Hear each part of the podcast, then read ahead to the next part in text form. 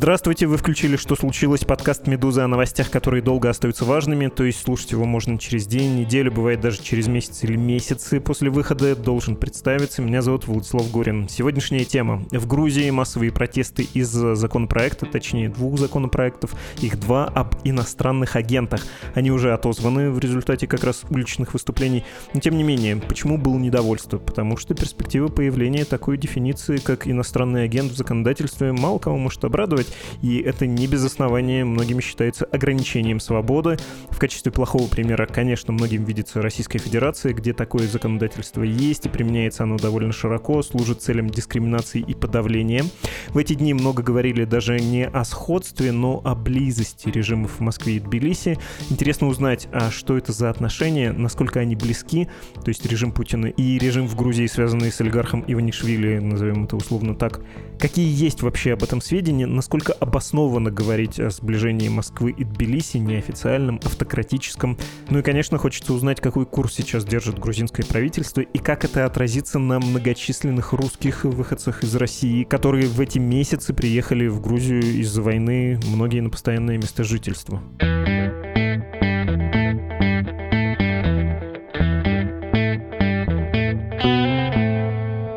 Это Георгий Мчедлишвили, ассоциированный профессор Университета Европы в Тбилиси. Здравствуйте, уважаемый Георгий.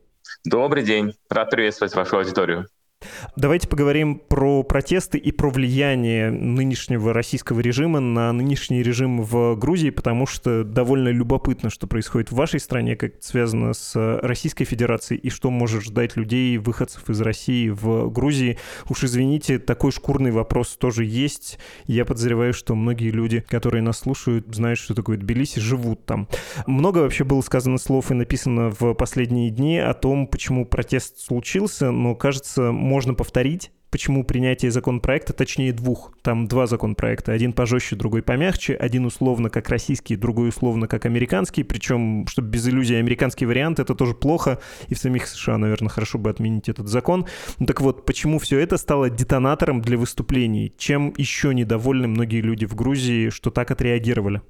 Ну, с самого начала я скажу, понимаете, в Америке другая система, в Америке система прецедентного суда, поэтому эти законы носят такой общий характер, там уже когда суд суд какой-то постановляет принимать какого-то физическое лицо или организацию за агента, тогда уже закон начинает действовать. А в Грузии все, назовут агентом, если 20% с лишним получаешь иностранного финансирования, значит уже агент. То есть сама американская система в этом отношении, так там вот есть система подвижек, checks and balances, более распределена система власти, поэтому более, так сказать, развитая и система судебная. Понятно, что вот в Америке применить закон как дубинку намного сложнее, чем в России, чем в Грузии. Кстати, да, в Америке, когда в 1938 году приняли этот самый закон, было у него несколько неприятных последствий. Например, всех японцев под одну гребенку обвиняли в том, что они, так сказать, агенты, и были несколько неприятных случаев. Но теперь уже просвещенный 21 век. Теперь этот закон в Америке очень редко применяется, а в России, понимаете, вот опыт, вот чисто опыт России. В России практически вот этот закон за 10 лет, он обезглавил абсолютно оппозицию. Он, так сказать, вот абсолютно лишил ее всяческих рычагов. У людей постоянно сложности с законом, постоянно их штрафуют, будет постоянно, так сказать, какое-то судебное преследование. Многие были вынуждены уехать за границу. Опять же, если посмотреть, вот несколько дней назад многие люди, мои друзья, вот прогрессивные россияне, они выкладывали, была память, восьмая годовщина убийства Немцова. Были демонстрации в России, вот сегодня это кажется непостижимым, многотысячные демонстрации, где люди требовали Кадырова призвать к ответственности. Вот спустя 8 лет ничего этого в России нет. Во многом благодаря вот этому закону и юридическому преследованию. Поэтому это был очень тревожный звонок для Грузии. Да, Грузия Грузия сегодня на совершенно другом этапе демократического развития, но принимать закон, даже символический, так сказать, закон, подобный российскому, в случае, когда власть в Грузии тоже, так сказать, вызывает несколько вопросов, и вот практически страна на ручном управлении, да, более с такими демократическими институтами, там, с Евросоюзом, с Соединенными Штатами, несмотря на сложности какие-то вот нормальные взаимодействия. Но сам тот факт, что все основные наши партнеры, нельзя же всех обвинить, так сказать, в необъективности и в однобокости если все, как один, партнеры советуют, то есть они демократические страны, они будут, так сказать, требовать, призывать и там грозить, советуют отменить этот закон, это значит, что он, правда, может повлечь за собой в течение нескольких лет заглушение критических голосов и, ну, практически вот такое однопартийное правление, что, конечно же, очень плохо для грузинской демократии. Что касается для российских граждан, вот, понимаете, вот чисто на человеческом уровне я и многим могу посочувствовать, то есть я многим нормальным россиянам, я сейчас не буду там говорить, хорошие, плохие россияне, вот нормальным, которые сознательно уезжали из России от такого гнетущего режима Путина, которые не поддерживают войну, которые знают, что Грузия страна 20%, которые так оккупированы Россией, вот те нормальные россияне, вот будущее, я очень надеюсь, будущее страны, когда Россия будет свободной и нормальной, для них это, конечно, так сказать, сложно. Они видят то, от чего они убегали. То есть понятно, что это только первый тревожный звонок, понятно, что потребуется время, но вот направление, самое главное, направление. Направление Грузии, если бы закон будет принят, но сейчас, я надеюсь, он уже не будет, если бы закон был принят, направление Грузии было бы очень неприятное. И вот в этом отношении очень правильно, надеюсь, хватит у правящей элиты, правящей партии мудрости и какой-то дальновидности не пытаться принять этот закон. Может быть, там через какое-то время они попытаются принять еще более, так сказать, смягченную версию, но я не думаю, протесты были настолько масштабные, то есть они надпартийные, это надпартийные, это, так сказать, не то, что одна политическая сила против другой. Практически все общество сбунтовалось против этого закона, который вот очень попахивает таким авторитаризмом. А можете все-таки объяснить, почему случились массовые протесты? Не праздный вопрос, поскольку не так давно Михаил Саакашвили, который находится в заключении, предпринял попытку, обращаясь в том числе к внешней аудитории по состоянию здоровья, покинуть Грузию, покинуть, собственно, свое заключение. И у нас, кстати, кстати, был про это эпизод подкаста, но несмотря на то, что он и его сторонники тоже апеллировали к грузинскому обществу, не было большого вот такого несогласия и протестов. Было ощущение, что грузинская власть тоже на это смотрела и поняла, что общество такое несколько пассивное, можно, значит, действовать на свое усмотрение. А здесь, очевидно, было неожиданностью, что к парламенту придут люди, из-за чего, повторю эту метафору, взорвалось все, потому что детонатор понятно. Закон об иноагентах. А горючее вещество, основная масса взрывчатки в чем? Тут давайте вот, как уже грубо говорит, отделять от мух от котлет. Вопрос Михаила Саакашвили — это другой вопрос.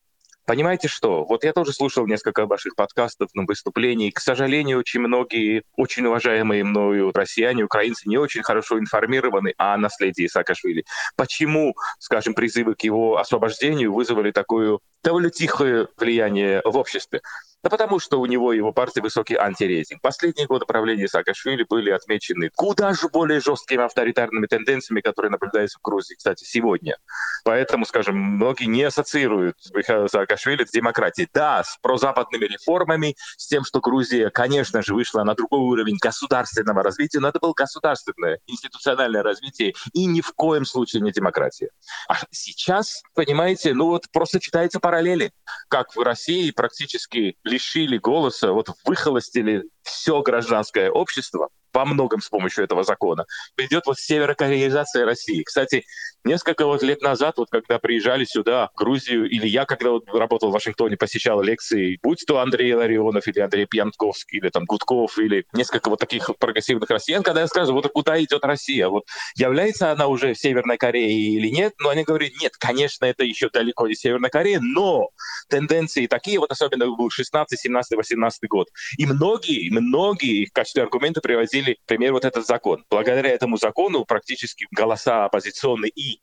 возможности выражать свое мнение и влиять на политику, каким-то быть противовесом Единой России, правящей путинскому режиму, практически инструментов не остается. И практически этот закон, который со временем, да, не сразу, это не случилось в России, скажем, там за год и за два, но в течение нескольких лет постепенно исчезнут эти голоса. Я думаю, очень было здорово, что абсолютно многие неполитические люди, было много тинейджеров, которые вообще уже и не знают и про предыдущую власть, и которые очень аполитичны были, так сказать, к этой власти, которые в основном проводили время. Да, кстати, многие такие вот мейнстримные политики, они вот часто сокрушались, что вот почему на ту или иную протест так мало народу выходит, потому что вот люди аполитичные, а сейчас самое главное и количество митингующих, и самое главное представители разных политических преференций и, по большей части, молодые люди.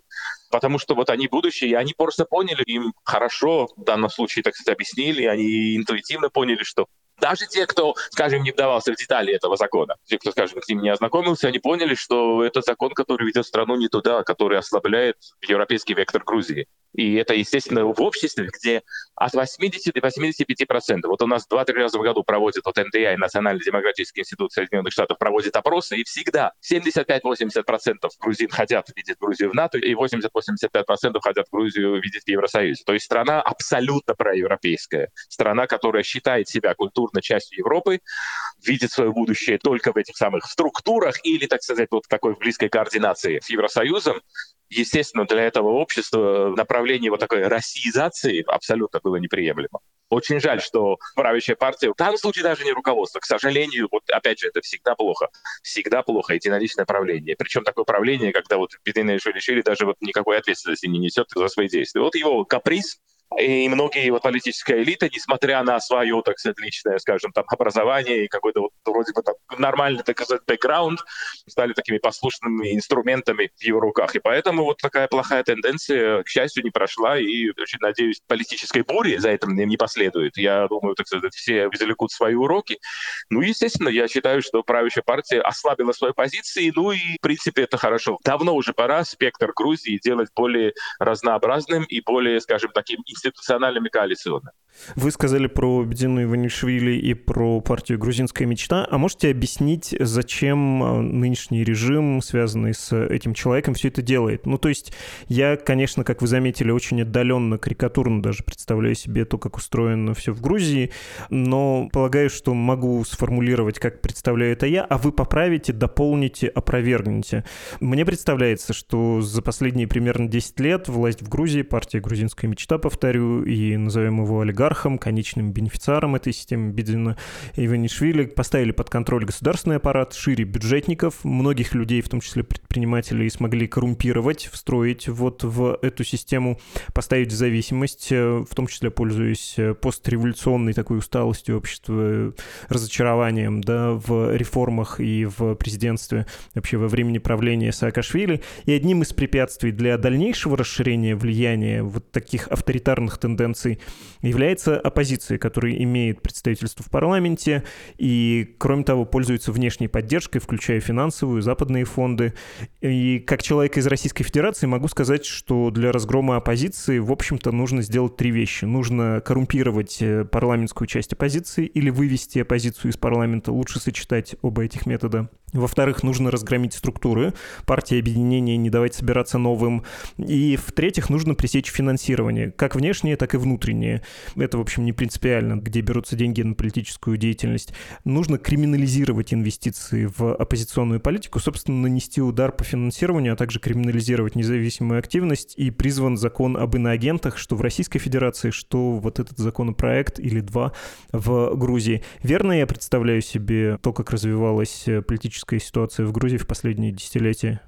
Примерно, да, примерно правильно. И что для меня лично самое такое грустное, что вот если вот просто сравнить персонали, вот на уровне персонали, кто был в политической элите в Грузии, вот начиная с 2012 года и вот до сегодняшнего дня. Во-первых, мы видим ослабление чисто профессиональное, потом все меньше и меньше независимых по-настоящему политиков, и все меньше и меньше истинно прозападных политиков. Потому что, да, там, несмотря на, скажем, диплом и степень того же там Кубахидзе и нескольких других членов парламента, что они делают? Они буквально являются там послушным инструментом Лизина Иванишвили. Вот для меня самая плохая тенденция с тем, что вы сказали, да, потому что, понимаете, что что касается дискредитации оппозиции, тут, к сожалению, они настолько не скоординированы и настолько много допускают ошибок, и многие из них репутационно они пострадали еще, так как они были частью предыдущего правительства, правительства. Это было, скажем, нетрудно. Некоторых из них, да, очень легко купили тем же самым зарплатой парламентария или там как-то еще. Многие из них действительно, их деятельность вызывает кстати, большие вопросы, и вопросы, действительно они полноценная оппозиция или они готовы к торговле, просто набивают себе цену. К сожалению, так сказать, и это имело место быть. Это все то, что вы сказали, абсолютно верно. Да, финансирование, понимаете что? Если финансирование открытое, прозрачное, то никаких особых проблем я это не вижу. Если, конечно, это финансирование направлена, скажем, политическую дестабилизацию, это уже другой вопрос.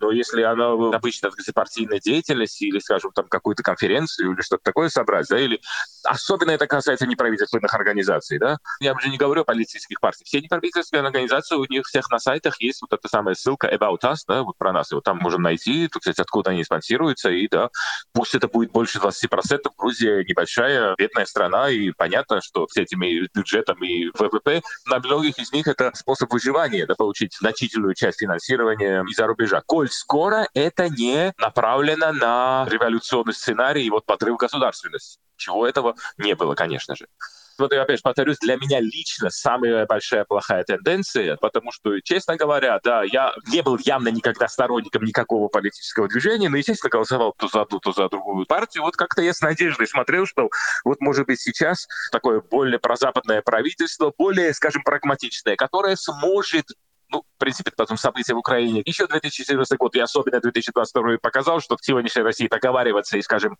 это не договороспособная абсолютно э, страна, особенно сегодняшнее государство и путинский режим, но ну, хотя бы вот сохранить какую-то безопасность и двигаться на Запад. Но что мы видим? Вот начиная с 2014 года, свободные демократы, республиканская партия, потом Георгий Маргалашвили, а сейчас уже и Соломе Зорбишвили, все явно проевропейские, прозападные политики, которые были частью грузинской мечты или пользуясь поддержкой, они все больше и больше от нее отворачиваются. И вот эта тенденция на самом деле самая для меня угнетающая и самая отрицательная.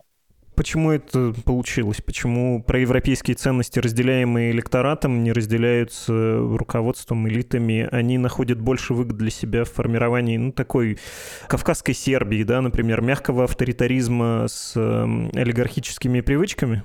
Да, ну, к сожалению, понимаете, вот они пошли по пути наименьшего сопротивления. Это называется вот выражение «спочить на лаврах». Потому что в 2012, 2013, 2014 году даже в 2016 году, кстати, в 2016 году, на мой взгляд, в Грузии была довольно сильная команда премьер-министра Георгия Кверикашвили, чей прозападный курс, чей прогрессивность и институциональная сила, да, вот, скажем, хорошего управления, не вызывала вопросов, и, так сказать, страна нормально развивала. Вот до где-то 16-17, и потом в 17 году Грузия получила безвизовый режим, до этого ассоциированное соглашение, то есть все шло вроде нормально и хорошо. И электоральная поддержка, ну, в грузинском где-то около 50%, да, при этом 25% была поддержка единого национального движения. То есть преимущество было таким значительным, что решил Бедина Иванишвили, что давайте постепенно избавлять от независимых политиков. И так оказалось, что вот сильные независимые политики, которые, кстати говоря, были даже более популярны, особенно на Западе, чем сам Бедина Иванишвили, они постепенно вот оказались неудел. Наверное, решили, что вот преимущество такое, что все равно, вот понимаете, вот это бывает тот же самый синдром. Этим синдромом и Путин страдает, вы понимаете, когда слишком высоко там забираешься, уже так жить вот как Будда, вот в Ivory Tower, в этой башне из слоновой кости, и не понимаешь, что творится на Земле, что творится в мире. Вот какие-то свои какие-то представления возникают. И вот у Медины Ашвини представление, что вся Грузия а до недавнего времени, к сожалению, так оно Это все или Бедзина, или Миша. Все, больше ничего, так сказать, в Грузии никаких, так сказать, вопросов нет. А вот как оказалось, есть, как оказалось, выросло новое поколение, которые хотят Европы за Европу, не за того, что, так сказать, они не, не являются сторонниками там никакой особенно той политической партии. Выборы покажут, в принципе, что будет в 24 году, но сейчас около 50% в Грузии люди, которые не предпочитают ни одну партию, они не высказали ни одну партию в качестве любимой партии. Ну вот, опять же, возвращаясь к предыдущему вопросу, вот преимущество было таким, что можно было, давайте перейду постепенно на ручное управление. Все равно, так будет легче, все равно, так сказать, нас не победят, все равно, пусть даже мы будем допускать ошибки, народ все равно не вернет э, единое национальное движение там, и Исаакашвили, потому что, так сказать, их наследие, так сказать, очень было уж таким жестким, особенно последние годы. И вот, почив на лаврах, постепенно он э, растерял народную поддержку и растерял самое главное институционально очень сильный косяк. Вот косяк его команды, республиканские свободные демократы. Вот если вот назвать имена Иракля Ласания, Давиду Супашвили, Георгий Маргелашвили, эти все люди, которые были создателями демократических структур, будь то в парламенте, там, будь на исполнительном уровне. Даже, скажем, на таком Георгий Маргелашвили очень долго был руководителем Института государственного управления, который вырастил немало хороших кадров, которые сегодня работают в государственных и негосударственных структурах. И вот постепенно вот решил перейти на это управление почив на лаврах, решив, что политическое будущее Грузия всегда будет голосовать за грузинскую мечту. Но так просто не оказалось. На самом деле это все произошло в стагнацию, политическую апатию. Все больше и больше грузин хотят уехать за рубеж. Понятно, что Грузия никогда не была особенно богатой страной. Даже сейчас, когда вроде бы есть экономический рост, да, где-то около 10% последние два года, несмотря на то, что да, зримо становится более-менее нормально, но все равно Грузия остается бедной и, самое главное, коррумпированной страной. А еще одна тенденция последних лет правления — это все больше и больше кумовство, коррупция в этих самых институтах, но уже почти на уровне последних лет Шеватнадзе это уже дошло, что, конечно, тоже не вызывает доверия. Все меньше и меньше забота о людях, о обычных гражданах, и это, конечно, вызывает вот размывание поддержки. И вот, в принципе, Грузия созрела для новой политической силы. Я очень надеюсь, что она в скором времени появится. Если говорить про связь с Владимиром Путиным, понятно, что Дина Иванишвили делал бизнес в Российской Федерации, сделал, в общем-то, там карьеру, там разбогател в первую очередь. Но, тем не менее, часто, когда это слышишь, думаешь, ну, не притянуто ли это за уши, не является ли это вот таким идеологическим мемом его противников? Что известно про связи с Москвой, с Кремлем и почему не всегда обоснованы или, наоборот, может, вы скажете, крайне обоснованно можно говорить о влиянии влиянии Москвы на нынешнюю администрацию в Грузии? Ну, знаете что, несколько раз, кстати, вот была знаменитая встреча Путина с олигархами в 2003 году, после чего Ходорковского посадили. На этой встрече Иванишвили не было, то есть он не был в таком кругу олигархов, которые там встречаются периодически там, с президентом. Не знаю, встречался, вот, знает ли его лично, насколько знает. Но понимаете что, для меня это не так важно. Для меня важно, как идет Грузия. Из-за того, что прямых указов из Москвы, или просто боязнь, или просто давайте сделаем так, что не будем раздражать Россию. Да, это, конечно, тоже имеет значение, но для меня это второстепенно. Я не знаю, вот я не буду говорить о том, что я не знаю точно, не думаю, но я думаю, что это уже, так сказать, свои личные желания Иванишвили все больше, так сказать, закрепить власть, потому что была возможность. То есть была возможность перевести Грузию уже на новый этап демократичности, и альтернатива была, так сказать, давайте сделать ставку на удержание власти. К сожалению, ставка была сделана на удержание власти. Было ли это по указке Москвы или нет, не знаю. Не знаю, честно говоря. Опять же, вот нет, не люблю рассуждать о том, о чем, так сказать, вот не имею фактических данных. Ну и не принципиально, если внутриполитические факторы являются определяющими. Хорошо, важно было про это поговорить. Вообще, в первую очередь хотелось про это поговорить, но, по правде говоря, сведений там по минимуму, поэтому спекулировать тоже проблематично. У меня есть к вам довольно шкурный интерес, э, шкурный вопрос про российских граждан, про выходцев из России, которые, особенно в последний год, в большом количестве приехали в страну. Что, как вам кажется, с ними будет при, ну, в общем, двух сценариях э, большей демократизации Грузии или при укреплении режима Иванишвили, будем называть его так? Ну да, вообще в обществе отношение к гражданам России неоднозначное. Опять же, есть разные граждане. Вот я, например, очень горжусь, что в Грузии, скажем, вот представитель фонда «Свободная Россия» и нескольких очень таких патриотов, ярых противников путинского режима. Я думаю, у Грузии была возможность даже стать одним из, так сказать, хабов, одним из центров такого сопротивления, но как оказалось, правящая партия не захотела, наверное, из-за сверхосторожности, из-за боязни, из желания боязни не раздражать Москву. Опять же, люди, у которых были проблемы с объездом в Грузию, это как раз явные противники путинского режима. Несколько, так сказать, журналистов и несколько обычных граждан. Понимаете, что я не думаю, что им что-либо особо тут грозило. Есть, конечно, несколько случаев там проявления. Я могу сказать, ксенофобии, когда люди распространяют, скажем, нелюбовь к России на всех россиян. Я думаю, что если все россияне будут более информированы, кстати, вот несколько раз, когда меня попросили, те же самые фонд «Свободная Россия», и другие такие организации, которые возникли, провести такой, такой небольшой ликбез вот для граждан России, объяснить им российско-грузинские отношения, что произошло в Грузии, почему Грузия так не любит Россию как государство.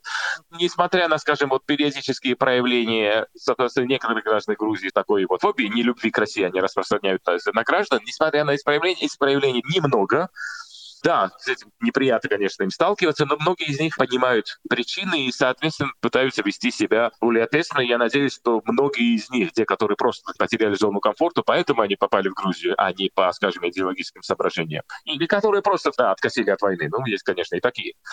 Я очень надеюсь, что они со временем поймут, где они находятся, почему такое отношение, узнают правду и, соответственно, будут или сознательными такими благодарными гостями, или, скажем, люди, которые останутся на более длительное время. А опять же, вот моя, и не только моя боязнь, то есть настолько вот недоверие к властям Грузии, к институтам, Нормально ли фильтровали этих людей, которые приезжают в Россию? Фильтровать в каком смысле, я не говорю, ни в каком дискриминационном смысле. Нет ли среди приехавших таких вот ажан-провокаторов, людей, которые, возможно, получат задание из России, скажем, вот устроить там какую-то заварушку, и со стороны Грузии вот надо провести обследование и выявить таких людей. Вчера, не далее, чем вчера, на проспекте Руставели был один гражданин России, который называл э, этих протестующих бандой экспансированной Америкой, которые хотели строить такую заварушку, там за желают, так сказать, Харли Дэвидсон и жвачку, что-то такое, говорил в очень неуважительном тоне о Грузии как государстве и, о, скажем, про европейском векторе. Вот хотят, чтобы бензин вместо 1 евро стоил 3 евро. Вот на таком уровне говорю. Вот, честно говорю, этому россиянину нечего делать в Грузии. Да, он ничего, скажем, не нарушал, но надо дать понять, что такие граждане not welcome. Вы знаете, я хотел бы вам тогда так задать вопрос, потому что, кажется, парадоксальным образом политика нынешней администрации, связанной с Иванишвили, а там официально заявлялось о многовекторности, да, там не говорилось о каком-то пророссийском фокусе, так это звучало, она как будто благоприятнее для тех, кто приехал в Тбилиси и другие города Грузии, в том числе в прошлом году и в этом году, поскольку, ну правда, поищи, особенно в 2023 году, особенно для человека с красным паспортом, условия условия, когда ты можешь приехать в страну на 365 дней просто и работать там, и жить без виз, и один раз в году выезжать куда-то и тут же возвращаться, это фантастические условия, которые при, кажется, другой политике, вы сказали, сложные отношения, да, к россиянам, при другой администрации, наверное, было бы более сложным, более ужесточенным. Ну, то есть э, президент Саламе Зурбишвили еще в прошлом году заговаривал про ограничения, очевидно, отвечая этим настроениям. Понятно, что рост цен это тоже не может не расстраивать местных, э, в первую очередь на недвижимость, ну и вообще общий рост цен. То есть парадокс, но при Иванишвили как будто россиянам, в том числе тем, кто из-за несогласия с Путиным уехал, им как будто комфортнее, может быть, несмотря на отдельные случаи случае непропуска на границе тех, кто приезжал не, ну коль скоро они остаются в Грузии, может быть, значит, этот дискомфорт меньше, чем дискомфорт, который был бы, если бы они остались в России, скажем, в другой стране. Кстати, вот даже недавно вот общался с несколькими людьми, которые жили в Турции, а потом переехали в Грузию из Турции. То есть им тут даже оказалось, несмотря на то, что цены вроде бы выше, чем в Турции, тем не менее, тут им комфортнее. Понимаете, что вот эта политика 360 дней, да, она же была введена еще предыдущим режимом. Вот это я точно не знаю, но, скажем, вот именно сделать Грузию благоприятной для граждан России и четко разделить государство и народ, вот это либеральная безвизовая политика, она была введена при Михаиле Саакашвили где-то в последние или предпоследние годы его правления. Ну, понимаете, да, я считаю, что вот после 24 февраля надо было что-то изменить. Опять же, я не думаю, что капитально, потому что я лично в присутствии граждан России в этих количествах, вот сейчас где-то около 120 тысяч, коль скоро это не вызывает, скажем, роста цен, да, понятно, что рынок отвечает, но, не знаю, по-моему, рынок тоже может быть немножко более, так сказать, сознательным и иметь государственное мышление, тем более как-то больше заботиться о своих гражданах. Ну да, может быть, это там немножко там социал-демократически звучит, но тем не менее. Это не должно быть дубинка государства, но, скажем, на каком-то сознательном уровне. Само присутствие, скажем, россиян меня лично не раздражает, но вот присутствие вот подобных россиян, которые считают, что они, там, скажем, в колонии России, и которые ментально в союзе, или которые просто ничего не понимают и не хотят изучать, и не хотят хотя бы узнавать, где они находятся, это, конечно, да, это, конечно, фактор. И опять же, все грузины хорошо помнят, и грузины теперь уже украинцы, да, что это излюбленный трюк российского руководства защищать в кавычках своих граждан. Это тоже фактор, это тоже надо опасаться и минимизировать вероятность подобного развития событий. Учитывая, что российские граждане принимали в том числе участие в протестах недавних, как думаете, в ближайшее время может ждать ужесточение тех, кто находится с красными паспортами в Грузии условий? из-за этого, ну, опять же, я не берусь судить, но маловероятно. Ну, вроде бы сейчас, когда уже уступили, да, власти Грузии этот закон, ну, я очень надеюсь, принят не будет. Я думаю, вот эта волна вроде бы, вроде бы, так сказать, сходит на нет. Да, есть еще, так сказать, протесты, но уже это чисто для того, чтобы сказать, подтвердить, что этот закон не будет принят. И просто напомнить э, руководству Грузии, что 85% общества за Евросоюз и за западный путь развития. Опять же, ну, я пока что не берусь, так сказать, судить, насколько этот фактор, то, что многие россияне хотя бы сочувствовали, да, вот этим самым протестующим, и многие, скажем, россияне, вот, там, раз в месяц минимум они выходят, протестуют против войны и, кстати, выражают поддержку оккупированной Грузии и выступают, кстати, в поддержку Украины. Ну, вот есть и такие русские, есть и другие, ну, а посмотрим, вот это, опять же, вот, в данном случае немножко так на кофейной гуще получается, Возможно, кто-то, так сказать, посоветует Зинянишвили вот заняться этими русскими, но я не думаю, честно говоря.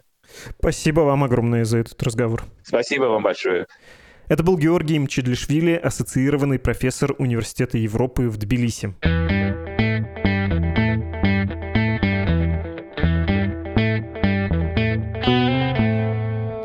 Время прочесть ваши сообщения. Вы присылали их на почту подкаст собакамедуза.io. На этой неделе я просил вас рассказать, что нового вы начали делать, чтобы адаптироваться, защититься от новой российской реальности. Вопрос, понятно, был тем, кто живет в Российской Федерации, и это такая экспериментальная форма общения с вами. Вопрос недели, на который вы можете отвечать до полудня пятницы, по Москве полудня. Вот, собственно, ваше послание. Владимир написал, будет не совсем честно начать писать ответ, не упомянув сначала, что я не совсем подхожу всем критериям вопроса. Вы спрашивали тех, кто остался, я же уехал. И тем не менее, для меня война началась с попытки протестовать и логичного продолжения. Я лицом к лицу познакомился с правоохранителями и провел полное впечатление ночь.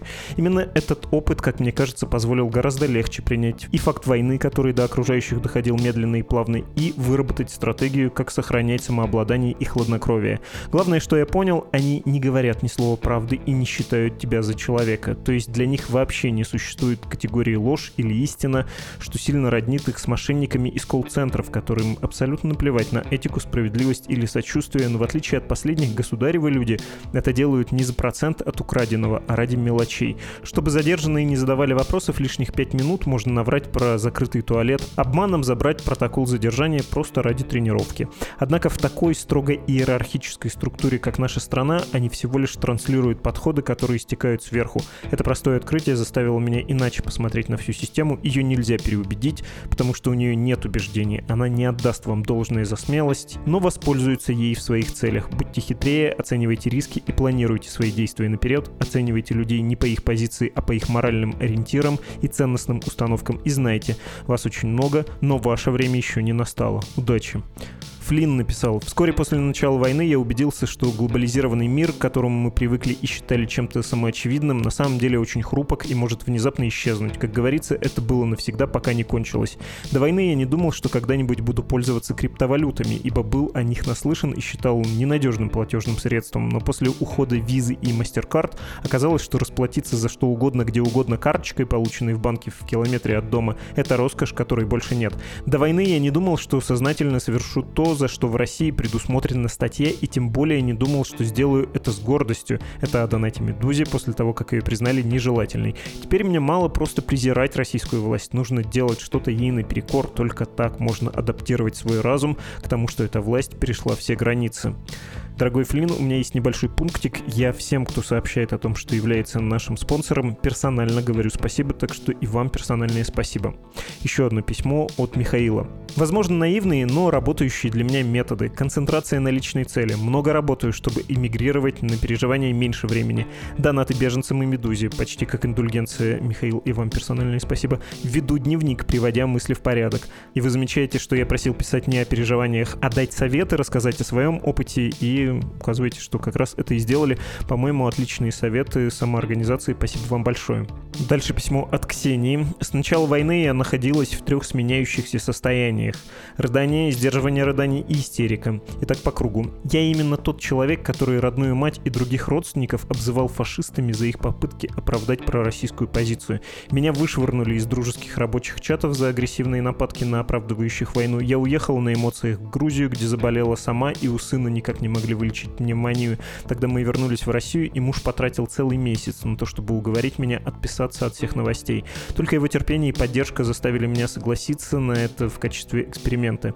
Я честно от всего отписалась. Целый следующий месяц, было уже лето, не читала чаты, не смотрела YouTube, занималась только здоровьем и обучением. И это помогло. Ровно через месяц я подписалась обратно на «Медузу» и «Сирену», смотрю Майкла Наки и Максима Каца. Лучше не стало, и вокруг на улице моего родного небольшого провинциального российского города не стало лучше. Но я стал спокойнее, гораздо спокойнее. Я ни с кем больше не ругаюсь, даже с теми, кто считает, что все неоднозначно. Могу разговаривать почти нормально. Появилось чувство, что придется пережить такое. Да, тяжело, да, все плохо, но мы будем жить дальше и, по-видимому, пока практически молча. Один из ярких примеров — мой недавний поход в парикмахерскую. Вначале рядом со мной в кресле стрикся российский военный, недавно вернувшийся из Украины и собирающийся туда снова. Потом женщина привела сына выбривать Z на виске со словами «Он у меня такой патриот, у него первое слово было не мама, а Россия». Это ужас и шок. И что же я сделала или сказал? Ничего. Моя мастер даже спросила меня, что это я побледнела и напряглась. А ничего. В такие моменты шока я не нахожу, что сказать или сделать. Потом приходят мысли, как надо было себя повести, но в сам момент то ли страх, то ли шок не дают ничего сделать. Выходя на улицу, я постоянно боюсь встретить давних знакомых, к которым хорошо отношусь, боюсь, что они окажутся за войну. До своей паузы в думскроллинге я потеряла свою некогда очень сильную веру в людей, но после перезагрузки вера вернулась, но людей, в кого я верю теперь, в моем окружении катастрофически мало. Все мои знакомые не говорят о войне и политике в моем присутствии, и я иду на такой компромисс, хотя внутренне не перестаю думать и переживать об этом. И последний от Андрея из Белгорода. Это практика, которой у меня не было год назад вы. Вы звучите в моих наушниках. Так сложилось, что я теперь почти постоянно минимум в одном наушнике, чтобы не слышать звуки в небе за окном, не слышать людоедских бесед коллег, не слышать телек, не слышать, как кто-то включает видосы каких-то военкоров на громкости или еще что-то. На рабочем обеде вообще в двух наушниках. В рабочей столовой телеки работают. В общем, отгораживаюсь от штук, которые снижают веру в людей. Ну, то есть, не только ваши выпуски слушаю, понятно, бывает бывают и научпопные подкасты, и какая-то аналитика, не очень эмоциональные интервью. Это вроде бы странно, намеренно не слушать взрывы, вертолеты, самолеты. Год назад я бы себя не понял, но как ни прискорбно это осознавать. Какие-то угрозы от этих звуков скорее людям в Украине, а в нашем городе редко что-то падает, что-то повреждается, хотя случаи этого бывали, в том числе и в результате работы ПВО, написано в кавычках. Так что так вот берегу психику от осознания частых, что это вот куда-то летит, и чтобы не слушать радость радость некоторых людей по поводу этого всего. Так что спасибо вам, что помогаете не сойти с ума своей подачей юмором. Хороших людей много, но их сейчас вживую редко встретишь. Спасибо вам большое, Андрей, за этот рассказ. Спасибо всем, кто написал. Если вам все-таки показался удачным такой вариант общения, давайте продлим эксперимент еще на неделю, а там посмотрим. В понедельник мы постараемся придумать какой-то новый вопрос, который поможет вам с нами пообщаться, что-то о себе рассказать, нам больше узнать о вас. И, как всегда скажу, не забывайте забывайте, что «Медуза» работает благодаря вам. Ваше внимание — это огромная ценность. Но есть еще такая прозаическая вещь, как деньги. Ваши пожертвования формируют основную часть бюджета нашего медиа, так что регулярное, можно небольшое, то, которое вам по силам, пожертвование от вас в криптовалюте и с соблюдением конспирации, если вы на территории России, или любым доступным способом из безопасной юрисдикции, это реальный и очень важный вклад в работу нашего издания. Инструкции и формы оплаты на русском и английском языках есть на страницах support.meduza.io safe.io и safe.meduza.io. Это был подкаст о новостях, которые долго остаются важными. Он называется «Что случилось?». До встречи на будущей неделе. Пока. Thank you